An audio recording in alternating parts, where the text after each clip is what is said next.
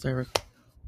Welcome to I Should Be Sleeping.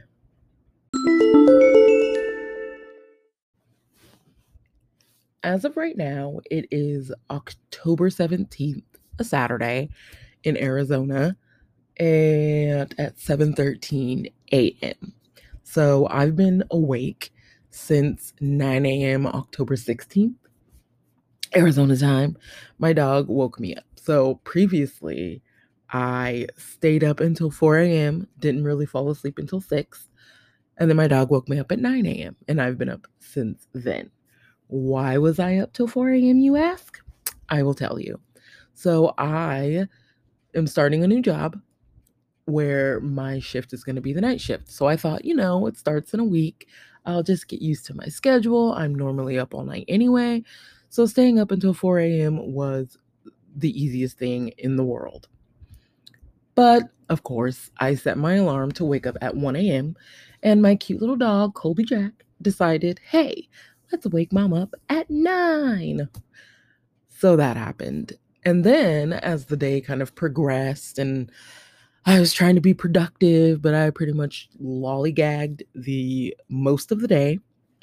And, you know, my mom, she's working from home. And of course, I live with my parents. She sends me to the store to get cornbread mix. And she didn't even make the cornbread, which I'm a little disappointed about because I was looking forward to the cornbread. And then I, you know, I went to Taco Bell. I got some bean and cheese burritos because, you know, lady likes to grub. And which Colby Jack, my dog, decided to open one somehow. Like he unwrapped it and licked it. And I was kind of upset, but I had like two other ones, so it was fine. So then after that, in a random bout of trying to be responsible, I decided that I was going to get some bridge medication. So, a little background on me I was diagnosed a bit ago, like I really don't have dates, with bipolar 2 disorder and general anxiety disorder. So, I'm on medication, compliant with my meds, currently in flux with doctors because of benefits or whatever. It's a whole crazy mess out there apparently in Arizona it's exceptionally worse from what I've heard, but you know, hopefully it's better in other places. But yeah, so I needed to go to this like urgent psychiatric care place so I could get bridge medication because I don't have an appointment until 2 weeks and I was running out and I didn't really want to get off of it because last time was absolute tragedy for me when I did. So, of course, I don't like going new places by myself. So, you know, I'm texting my friend, one of my best friends, and I'm like, so I need to go to this place in Phoenix, which, pause, South, like Phoenix, anything Phoenix freaks me out. Like, I hate it. Like, if I can not go to Phoenix, I will find a way, which was awful because I worked in Phoenix.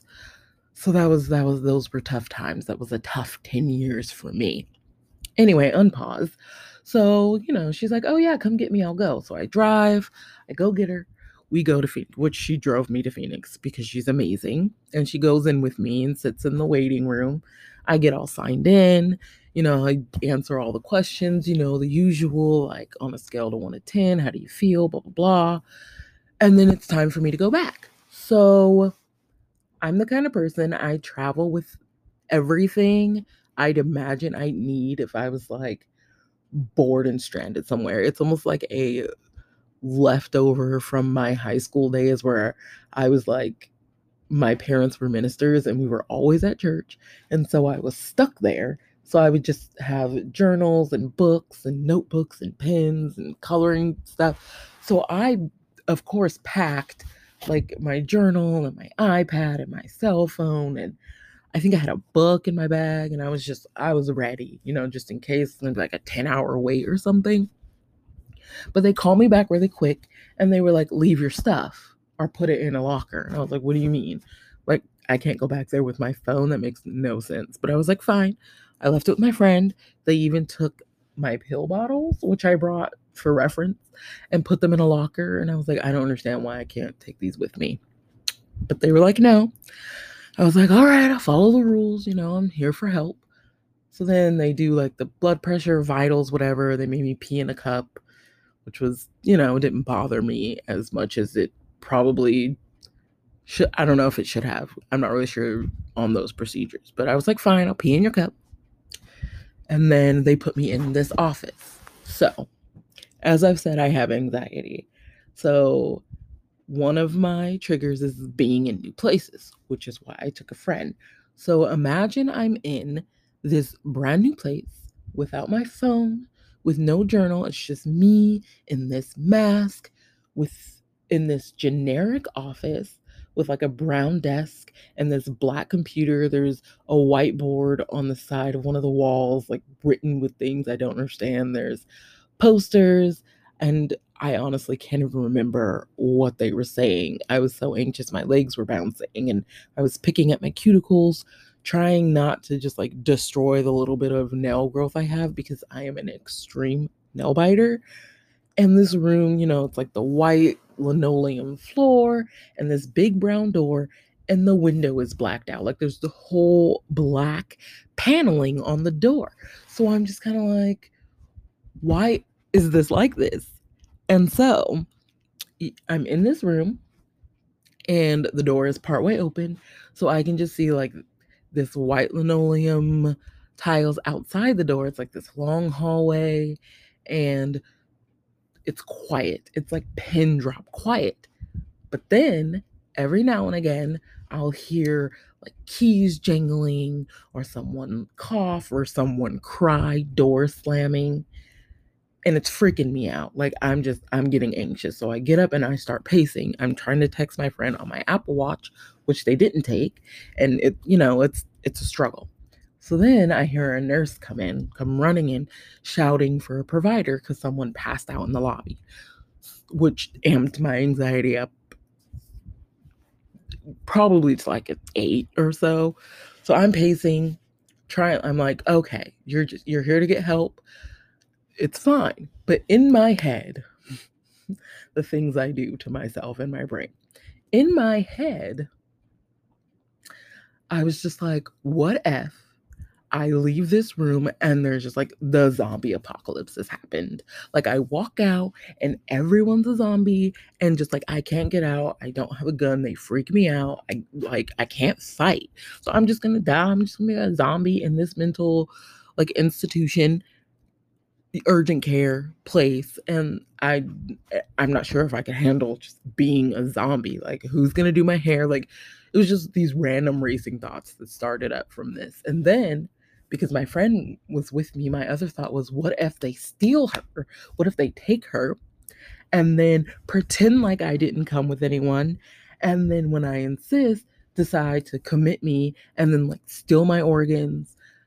And I would just like be awake through all of this for some reason. Like it was crazy. I was trying really hard to calm myself down because I was, whew, it was rough. So then finally, after I don't even, I won't I didn't really look at the time because I was too busy panicking. But the doctor came in and he was asking me, like, you know, all the standard questions like, do you have a safety plan? Like, is it people in your life supportive? Blah, blah, blah. All that.